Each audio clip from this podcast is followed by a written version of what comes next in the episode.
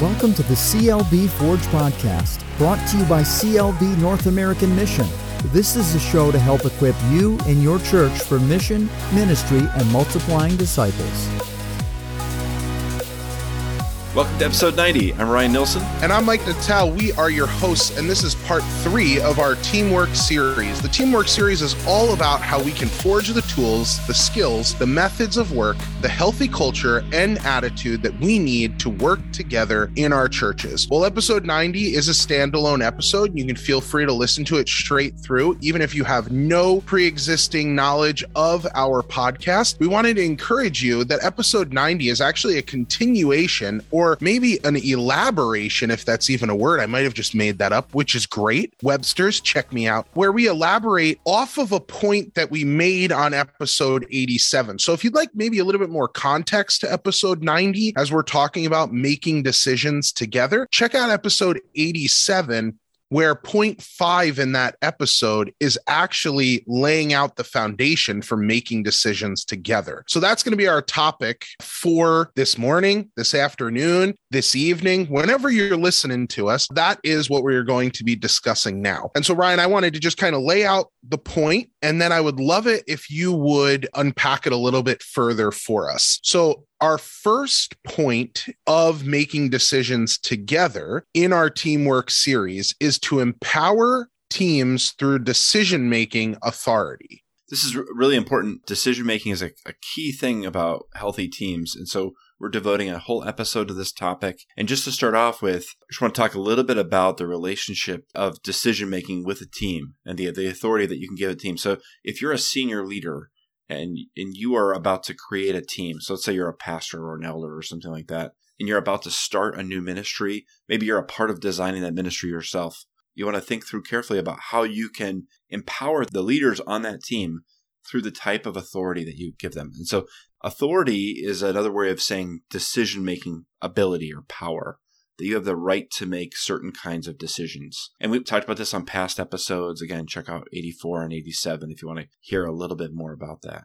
As senior leaders, if you're a key leader in the church, a pastor, an elder, something like that, you want to retain responsibility that things in the church are under your care and your shepherding, and you ultimately are responsible for that. But you want to delegate and give away and entrust to others decision making rights or abilities or what we call authority. And that can be a really tricky balance for leaders to manage. And so it's important to think about how you can set up the teams you create to make decisions well. So this first point is really about before the team even exists, before it's off the ground, you want to think through what kind of authority you want that team to have. Healthy leaders, again, they retain responsibility, but they delegate authority. However, there are some patterns that aren't very helpful that we tend to gravitate towards. So I want to talk about these briefly. If you want to empower a group of leaders, that the Lord brings qualified, capable leaders through our churches at times, and yet they can get frustrated and leave quickly because we've handled that decision making authority poorly in giving it or withholding it from a team here are some ways that we tend to handle that decision making power in, less than healthy ways. So there's a, a, Christian leadership writer named Aubrey Malphurs, and he came up with these three terms I just thought are a great way to kind of summarize some of the default behaviors that we take with decision making that just kind of help put this in context for us. So the first one that he talks about is called directing. And that's when the established leader retains both authority and responsibility if you're starting out a new team or sending out a new leader on something, you keep both responsibility and authority. And that means you keep all the decision making to yourself. That's okay when you're starting or onboarding a new leader, but it's very negative when you're leading a qualified leader, a competent leader, or if you do that on a permanent basis with a new team. So it's okay to say, hey, new team, new leader. You're eventually going to be making these decisions on your own. But for the first few weeks or months, before you make any decisions, I want you to just check with me first. Let me know what you think we should be doing. And I'll just give you the thumbs up on doing that. So that's okay at the start. But if you always operate that way, it's going to be so demotivating and demoralizing. Your team members are not going to feel like team members. They're going to feel like drones that you don't care about their ability to make decisions, to evaluate, to assess, that you don't trust them, and that you think of yourself that much more highly than you do of them. And you will lose those qualified leaders. They are going to find other places to serve. So you want to avoid doing the directing for very long. Again, it's okay at the start, but you better not do it for very long. Second one is abdicating. And that's where an established leader, the person in, in senior leadership, gives away both authority and responsibility. So you can go ahead and make whatever decisions you want to make, but also this is all on you, whether it succeeds or fails. It goes well, great, good for you. If it fails, it's not my fault, it's your fault. And you're not going to get any support from me. Now, nobody says it just like that, but with our actions, our behaviors, we can communicate that, unfortunately. And this makes setting up a new team for decision making success difficult because there's no connection between the senior leaders of the church and this new team or this new leader.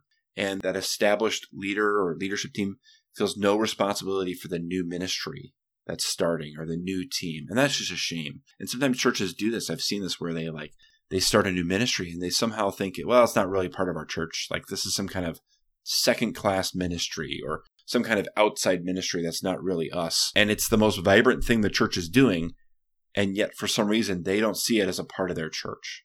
Maybe because they don't have a participating in some of the leadership decisions or they're not a part of that team. I don't know. There's all kinds of reasons why. And I think they're well intentioned when you're in that situation, but that's a dangerous pattern to get into. And then the third one that Malphurs talks about is disabling. And that's where instead of keeping responsibility and giving away authority, the leader gives away responsibility but keeps the authority. This doesn't go well, it's your fault, but I'm going to be making all the decisions for you. And so the problem there is your team or your new leader, they don't learn how to make decisions. It just cripples them, again, demotivates and demoralizes. So we want to be in a pattern where we're clear with our new leaders or our new teams about what kinds of decisions we're asking them to be making. And if we're concerned, if we don't want to make certain types of decisions or we don't want to make the decisions that go off in some direction that doesn't line up with our church, we need to give them those guidelines at a time. And of course, you can always say, yeah, if you need some input or you got a question, if you're not sure, come and see us. But overall, we're entrusting the, these kinds of decisions to you. And when you don't do that, man, it can really kill those new teams before they're even out, out of the gate. So, any thoughts on that, Mike, before we go to number two? Yeah, I mean, I think a lot of this stuff is just being prepared ahead of time. I think that that really yeah, creates yeah. a healthy environment for people to thrive in. A lot of times, like if point. you're reactionary we'll call it, it's very hard for people to come alongside you or even for you to delegate things out because if you're reactionary, you're not really sure what you're doing. So you have no idea how to ask a person to help you. Mm-hmm. And so I think, like, number one, and as I'm reading ahead too, a lot of these all have to do with making sure that you as a leader are prepared to know what you need so that you can effectively communicate that with your leaders or with people who are willing to come alongside you and help you because if people want to help and they ask you hey how can i help you and you're like uh mm, uh i I don't know, as opposed yeah, to yeah. people knowing the direction that you're going in, they're much more apt to come alongside you because they know what the roles are. And I'm not saying like you can't ask people like, "Hey, would you be willing to do this?" I'm not saying don't do that, but what I'm saying is like when you have a clear vision I think more people are apt to say, Oh, I can get behind that and I want to be a part of that. What are some things that I can help with? With that vision, as opposed to the reactionary aspect of it, where it's like, we don't really know where we're going. We're just kind of doing church, and however it goes, it goes. I think you're going to struggle with having people come alongside you. So, yeah, definitely empowering teams through yeah, decision making means being prepared yourself too for what decisions need to be made. So that's number one. So now number two, it says be clear about when you want to empower an individual in decision making or involve the whole team. Can you explain that to us a little bit? There are some different types of decisions, right? And we, we talked about this a little bit in episode 87, where there are times where it just makes more sense for one person to make a decision on their own. If you're a pastor and you've got a staff team, you may want to ask a staff member to make a decision on their own rather than trying to do it by committee. Some decisions, they just need research or time to think and it just makes more sense for a, one person to do that. Then there are other times where, especially probably where you, you need a variety of opinions, you need to give some thought to the decision. Those are the kinds of decisions that are better made as a group. But it's just good to think through carefully what kind of decision making process you want to follow, whether it's a group or an individual. A lot of us come with solo decision making experience, and that can make it harder for us to participate in group decisions. So if you're used to doing things on your own, it's good to stop and realize, okay, I'm a part of a team and I need to involve the rest of my team in making this decision. And then also, you don't want to be leading a team and allow the group ask them to be involved in a decision making process, but then ultimately you're the one that actually makes the decision. You don't want to do that either. And then there are other times where you can invest in the growth of a, an emerging leader by empowering them, delegating a decision to them to make. So be clear about what's going to be an individual decision, what's going to be a group decision. And there are appropriate times for each. One of the main things that I think is really important is that individual decisions still can involve the team. They still can involve aspects of the whole church community. Because I think when an individual is entrusted with making a decision, getting input from other people is really important. And so if you are going to be entrusting a member of your team or an individual on your staff to go out and make a big decision, one of your guidelines you give to them is you need to have all the input that you need before you make your decision. And when you think you're ready to make your decision, come back to me and tell me who you've spoken with. Who have you listened to? Who have you shared this idea, your potential decision, and you've asked them what they've thought? Who are those people and what have they told you? And so this gives you a chance to get input from stakeholders, from people who have something at stake, people who have something to gain or lose by the decision that you're about to make, people who are affected by the decision you're going to make, or people who are just wise counselors in your church that can give you good ideas and feedback, people who have experience in the area of ministry that you're working in. You want to get input from people. So even when you delegate a decision like that, you may want to say, hey, check back in with me and then let's hear who you asked. And if you notice like there's several people they haven't gone to, and chances are there are people in church that we avoid because we're intimidated by them or we don't know them very well or we don't connect well, you may need to encourage that person, okay, you're not ready to make this decision yet because you still need to go out and ask this person, this person, and this person. So even in an individual setting, it's important that you help that person seek input from other people. And then again, whether it's an individual making decision or a group, if you're the leader, be careful not to rob them of the decision at the end. So when they've done their research, when they've gotten input from people, when they have arrived at their conclusion, if it's an individual, don't say, okay, I'm going to approve that now. Well, no, you already gave them the ability to make that decision. Or if it's a committee or a team, you're not like the final double check on that team's decision. You make that decision together as a team. A hundred percent. And this is speaking from my own weakness, dude. Like, here's the other thing as I hear you talking about this too, about being clear about empowering individuals. Not only do you need to empower, you need to be patient too. You might delegate something out to an individual and they might not do it the exact way that you would do it. They might not do it as effectively. They might not do it as succinctly. They might not do it in the exact time frame that you want to do it. And like I said, dude, I am preaching to the choir right now because this is my problem. A lot of times I delegate stuff out and then I have that feeling like, okay, but like what if this I have time to do that right now. I can do that. And I don't know if later on I'm going to have time to do it. And so if they fail or if they don't accomplish the task, and it falls back on me, I would have had time to do it now. So I want to say like patience is another important thing about delegating decision making out is just wait on it.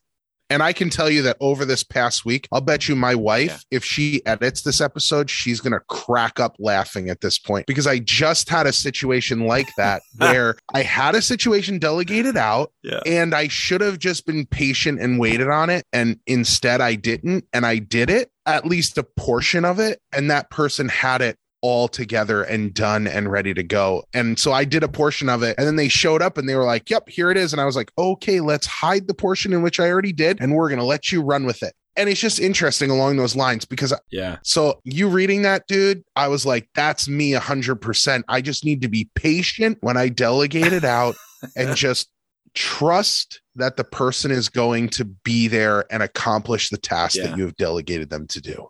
That's so good, Mike. Thanks for sharing that. Man, I, I feel you too. I've been there. I think this is such a huge challenge for us as leaders. And we may have some objections like, well, I operate this way for some good reasons. And, and I just want to challenge you to rethink some of these things. Like, for example, you know, as you're talking, I'm thinking about when you give decision making authority, you also give some guidelines.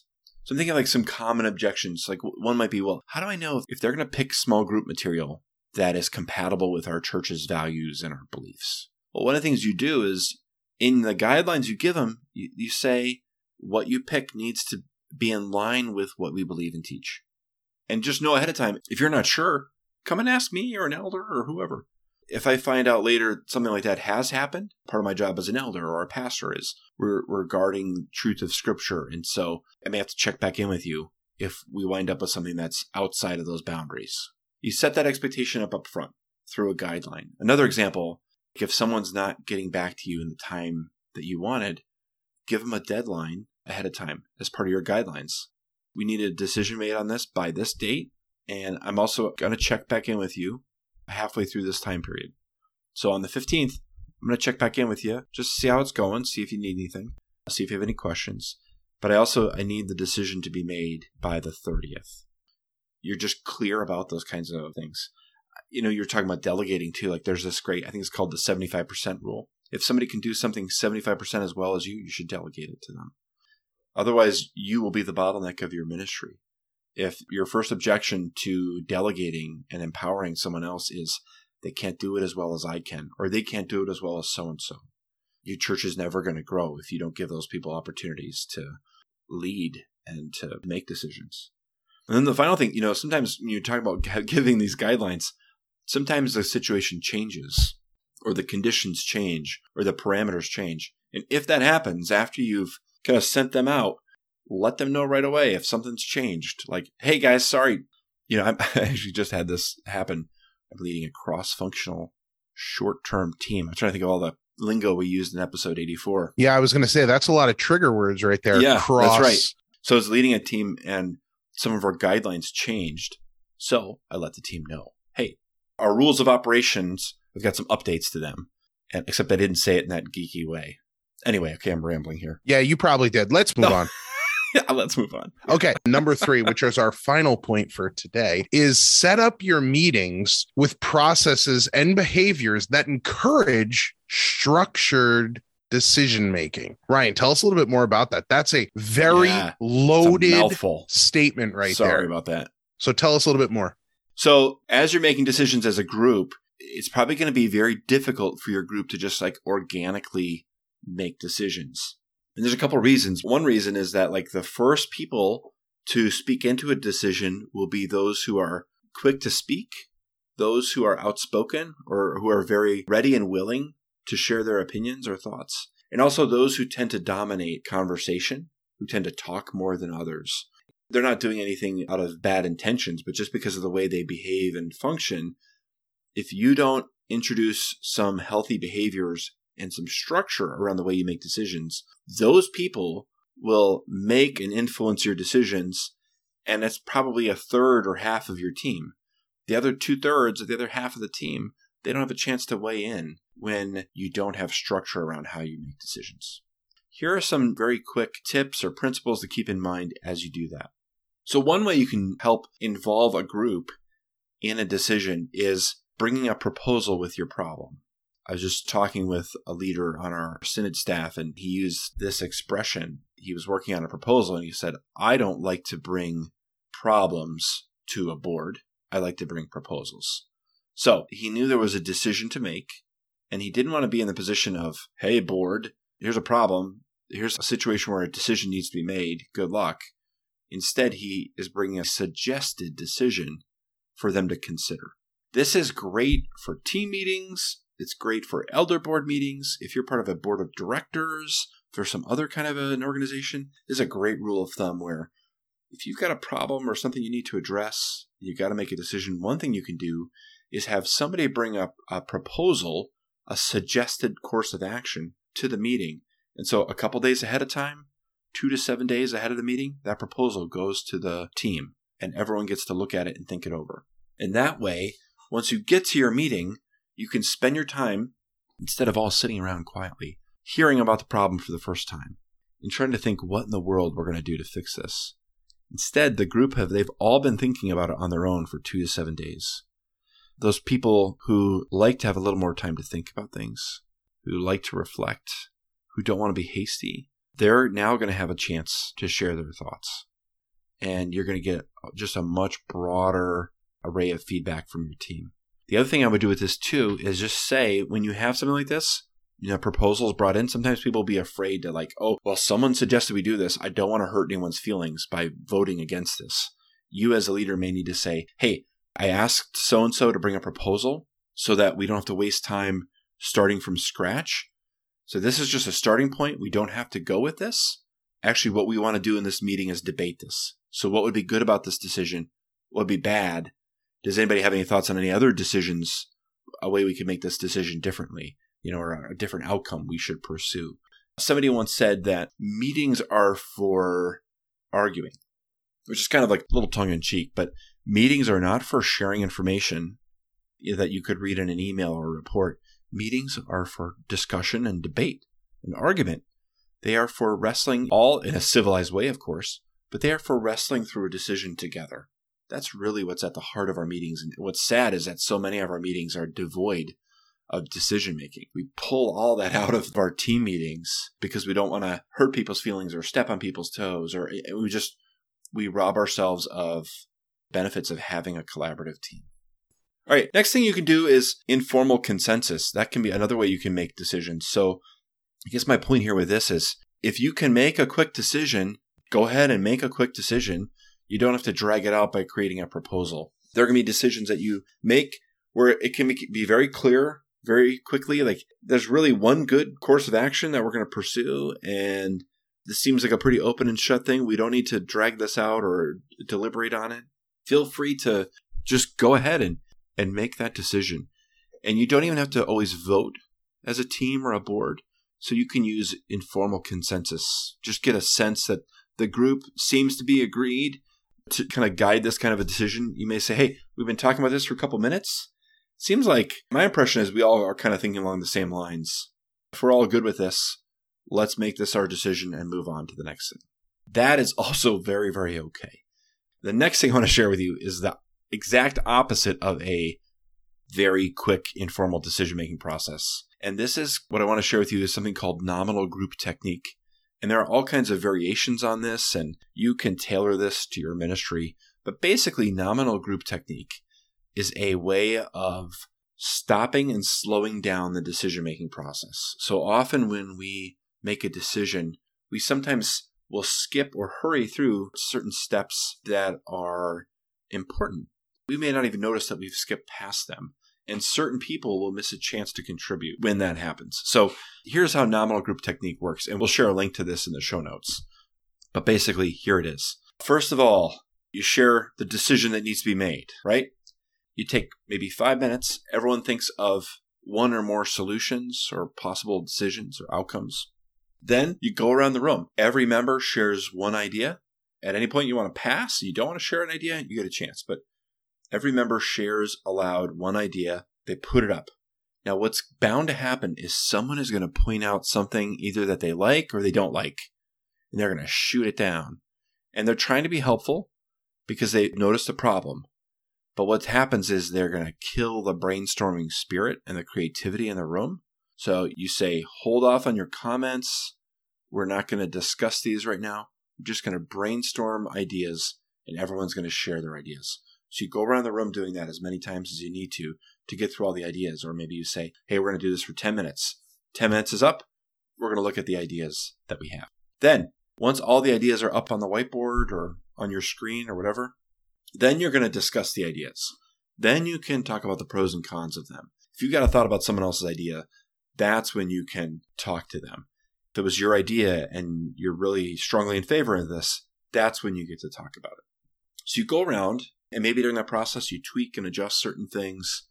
If the person who suggested it is okay with that, you can make those changes. It may be obvious too that three or four ideas are actually the same idea. Boom, you can kind of merge them into one thing. Then you vote on them. And there's a, a couple different ways that you can vote on an idea too. So you can use a technique called multi voting. So that is where everybody gets five votes for their favorite choices, let's say, and they get to rank them. So let's say we're picking the color of the carpet for the foyer. So you're voting on the color of the church carpet, and 10 colors have been proposed in your redecorating team, and you got to narrow it down to one. So you go around the room and you've got these 10 ideas out. Then you've discussed what you like or don't like about each of them. Then it's time to vote. So in this multi voting technique, everyone gets five votes. So my top choice, I'm going to put a number five by it. My second choice, I'm going to put a number four. My third choice, I'm going to put a number three, right? And so on. So you go around like that. After everyone does that, you add up those numbers. The yellow carpet maybe got two points in the voting, but the gray carpet got 50 points. It's just a way of involving everybody in the decision making process and allowing people to speak into multiple options that might be good. And yet it helps you make decision on one thing that if you're just going to do debate, verbal debate, it could go on forever. It could get really ugly and personal.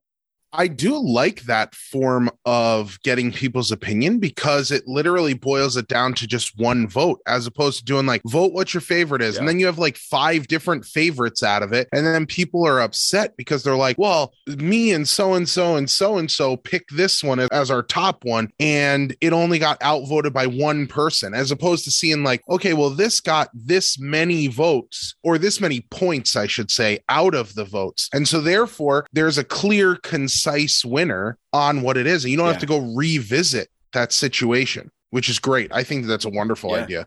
And again, one of the repeat problems I see in teams and committees and all this kind of stuff is dominant people speaking up first, being very loud and bold. Are you trying to say something about me, Ryan?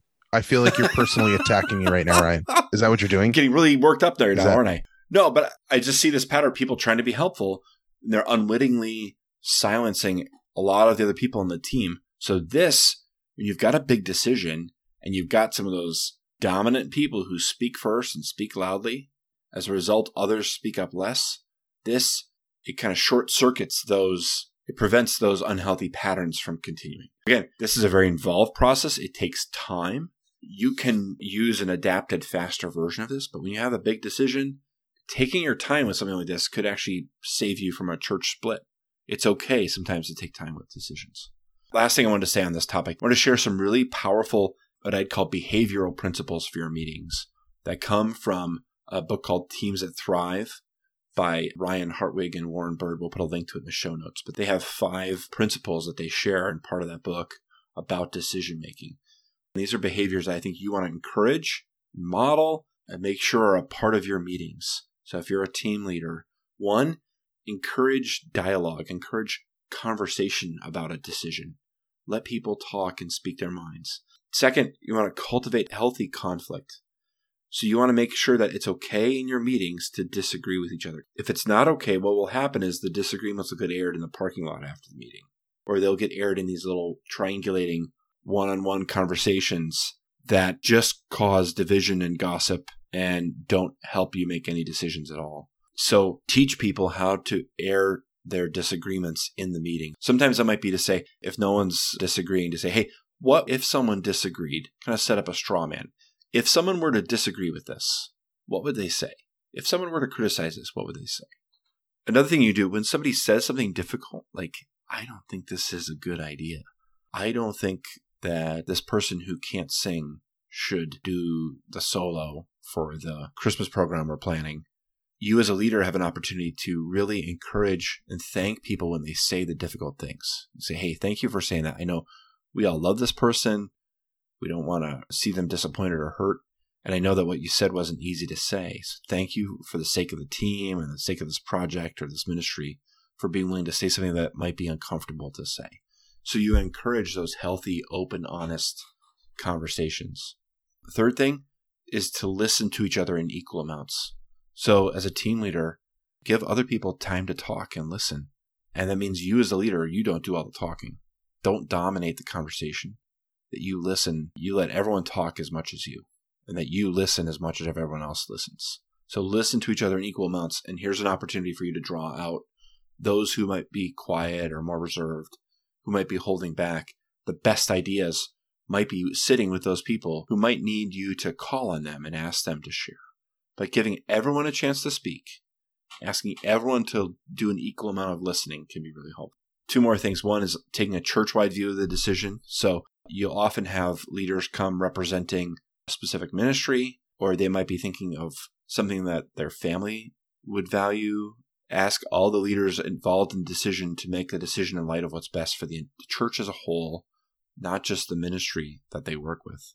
And then their last principle they encourage is to take your time in making the decision. And you spoke to that earlier, Mike. We can't emphasize that enough. I've been in meetings where we have spent an hour talking about something very, very trivial that could have been an individual making the decision outside the meeting entirely. And we've spent five minutes discussing a decision that should have been given two, three hours or multiple meetings and quickly rush through. I've seen some of the most impactful decisions that have years and years of lasting effect be made in five minutes. It's kind of shocking to watch it happen. It's very okay to take your time in making the decision, in allowing there to be conversation, in allowing there to be discussion of that. That's what your team is there for. That's what leadership boards are there for. They're not to sit there and listen to information. They are there to collaborate, to work together, to find an outcome that works for your church. That's so awesome as a reminder and a refresher because I guarantee you that there are different individuals who are going to be listening to this podcast saying, that's not what our boards actually do. That's not what our teams actually do. They don't get together and talk through stuff. They just get together and just talk through the regular here's what it is. Here's this. Let's talk about this. Here's what we did last year. Let's do the same thing this year. As opposed to like talking about issues that can further things, they just talk about issues that kind of keep the status quo. You know what I'm saying? This episode is going to be a great refresher, I hope, to a lot of people that are listening. So, Ryan, thank you once again for sharing your oh, knowledge oh, you with bet. us. Thank you to our listeners for tuning into the show today. Don't forget to subscribe to the show so that you'll get notified when the next episode drops. We'd also love it if you'd share this podcast with a friend or a colleague or a, a fellow congregant with you or even your pastor. And we thank you for listening, and we will catch you next time. See you later. This has been an episode of the CLB Forge podcast brought to you by CLB North American Mission. Thanks for listening. We welcome your questions and comments. Email us at podcast at clbforge.org.